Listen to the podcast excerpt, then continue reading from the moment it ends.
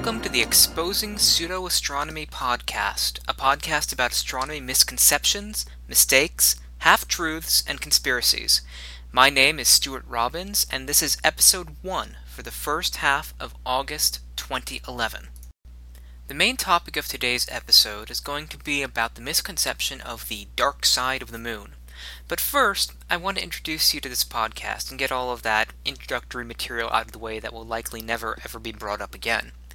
The purpose of this podcast is to address many things, including bad astronomy reporting in the media, reactions of astronomy news by fringe groups such as those advocated by Richard Hoagland, talk about examples of pseudo-astronomy such as U F Os and astrology, and bring out examples of how astronomy is used incorrectly, such as by young Earth creationists. I also plan on discussing conspiracies related to astronomy, such as the Apollo moon hoax, the flat Earth, as well as Planet X and twenty twelve. The real goal of this podcast and going through all of the bad astronomy and astronomy that's out there is to use it as something of a teaching tool, since you can often learn more by what you or someone else does wrong than by just memorizing facts and figures. I can't, however, call this podcast Bad Astronomy because that name has already been taken. Also in this introduction, I thought I would introduce you to your host, the sound mixer, editor, story editor, best grip, electrician, and computer tech, me. My name is Stuart Robbins, and I'm a professional astronomer. I work both at the University of Colorado at Boulder, where I received my P H D just a few months ago, as well as the Southwest Research Institute, also located in Boulder, Colorado. My work focuses on studying craters on both Mars and the Moon, and my work on the Moon actually is run through the citizen science project known as Moon Zoo. I decided to start this podcast because I wanted to reach a different audience than I'd been reaching with my blog, and I received a lot of encouragement from people when I asked whether or not I should try to start a podcast about topics that I usually write about in my blog.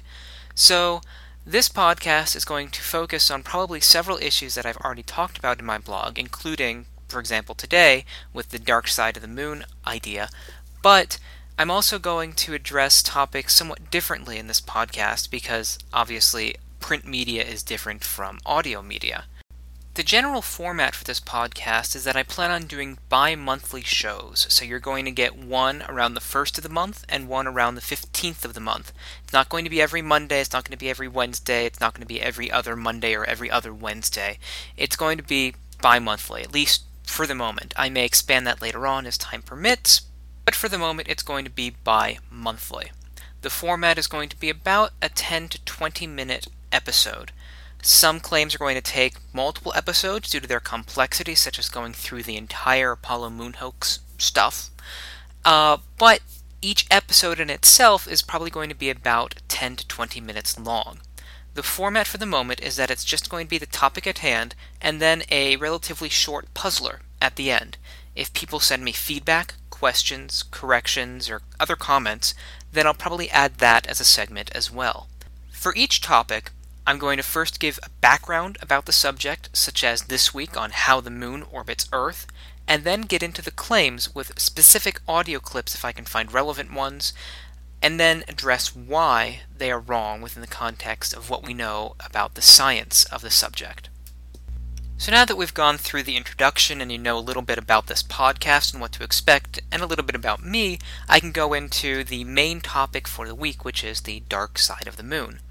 The basic claim is that there's one side of the moon that's always dark and one that's always bright, and that the dark side is the one that faces away from us.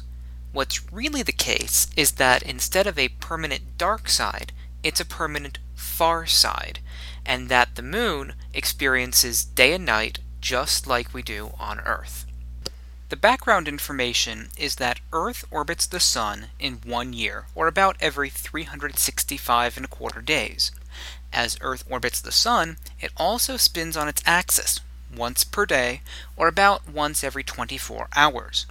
The side facing the Sun is in daylight, while the side facing away is in the shadow of Earth, which we call night.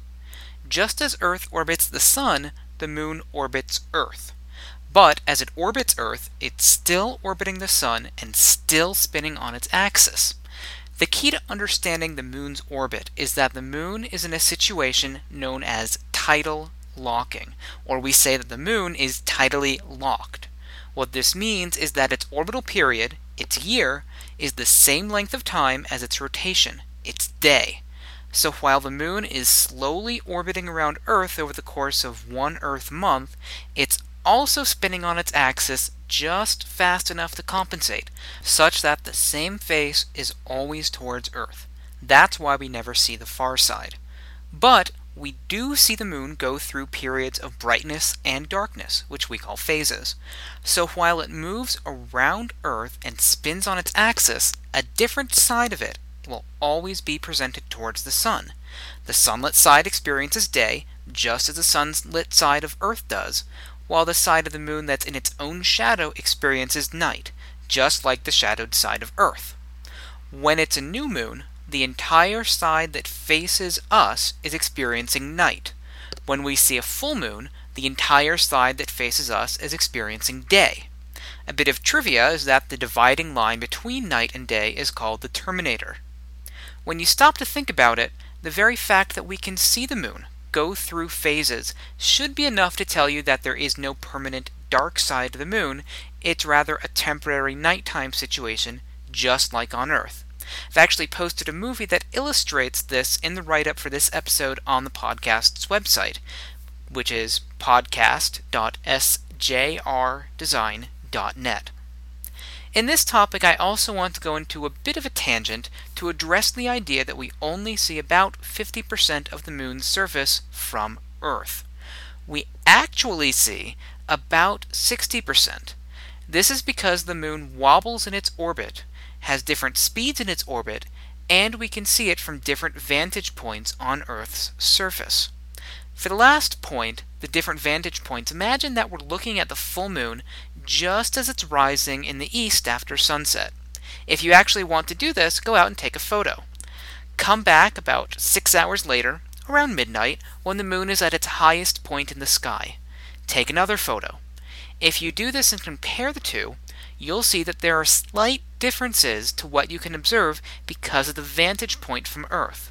It's like if you look at a tabletop while standing, then kneel down and look at the tabletop again.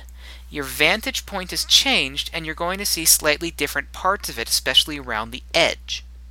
As far as the different speeds go, this is because the moon orbits Earth on an ellipse, moving between about three hundred sixty-three thousand and four hundred six thousand kilometers from Earth.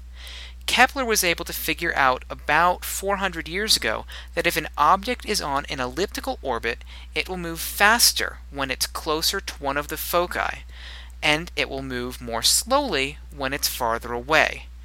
This is why comets spend very little time close to the sun. Rather, they spend most of their time in the far reaches of the solar system.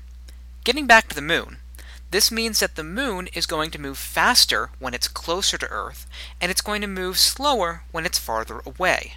But it has the same rotation rate during this time, so we'll be able to see different parts due to the different speed but steady rotation rate.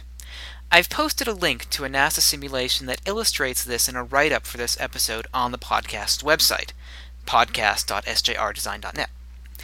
What it shows is that with all these effects combined, we can see about sixty percent of the moon's surface from Earth over a given lunar month. And so going back to the original misconception that there is a dark side to the moon, there actually isn't a dark side of the moon, or there is, just like there's a dark side to Earth. There is no permanent dark side to the moon, rather simply a far side. But even that is a bit of a misnomer because we can actually see about sixty percent of the moon's surface from Earth.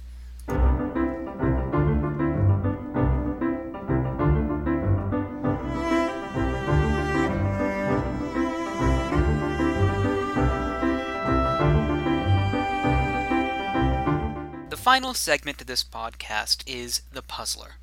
My plan is to go over the solution to these in the following episode. But since this is the first episode of my podcast and something of a pilot and not really being released on iTunes yet, I'm not really sure what the response is going to be, and so it may not be the next episode that I go over the solution, but rather I may go over it in episode three. For this week, the puzzler is about the moon's phases, because that's sort of the topic of this episode.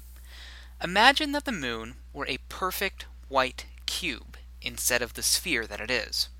This cube still orbits around Earth just the way that our spherical moon does today, meaning that it's tidally locked. It's always going to show roughly the same face to Earth.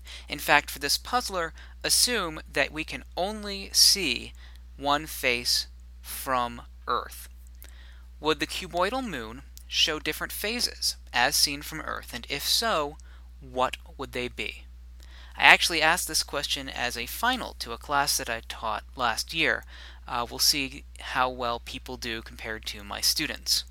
Try to figure out the solution and email it to puzzler, P U Z Z L E R, at s j r design dot net, and I'll discuss it on a future episode. That wraps up this first edition of the Exposing Pseudo-Astronomy podcast. Thank you for listening, and I hope that you enjoyed it and learned a little at the same time. For more information about this podcast, please visit the website at podcast dot s j r design dot net. And if you have any feedback, please use the feedback form on the website, or send an email directly to podcast at s j r design dot net. I read every email and appreciate the feedback, although I may not be able to respond to everyone. If you have suggestions for topics, please feel free to make them. If you like this podcast, please write a review and rate it on iTunes. And now for a disclaimer. Since this is the first episode, it's not actually on iTunes yet, so please don't try to find it on there yet. Thank you for listening, and I hope that you'll be back in about two weeks.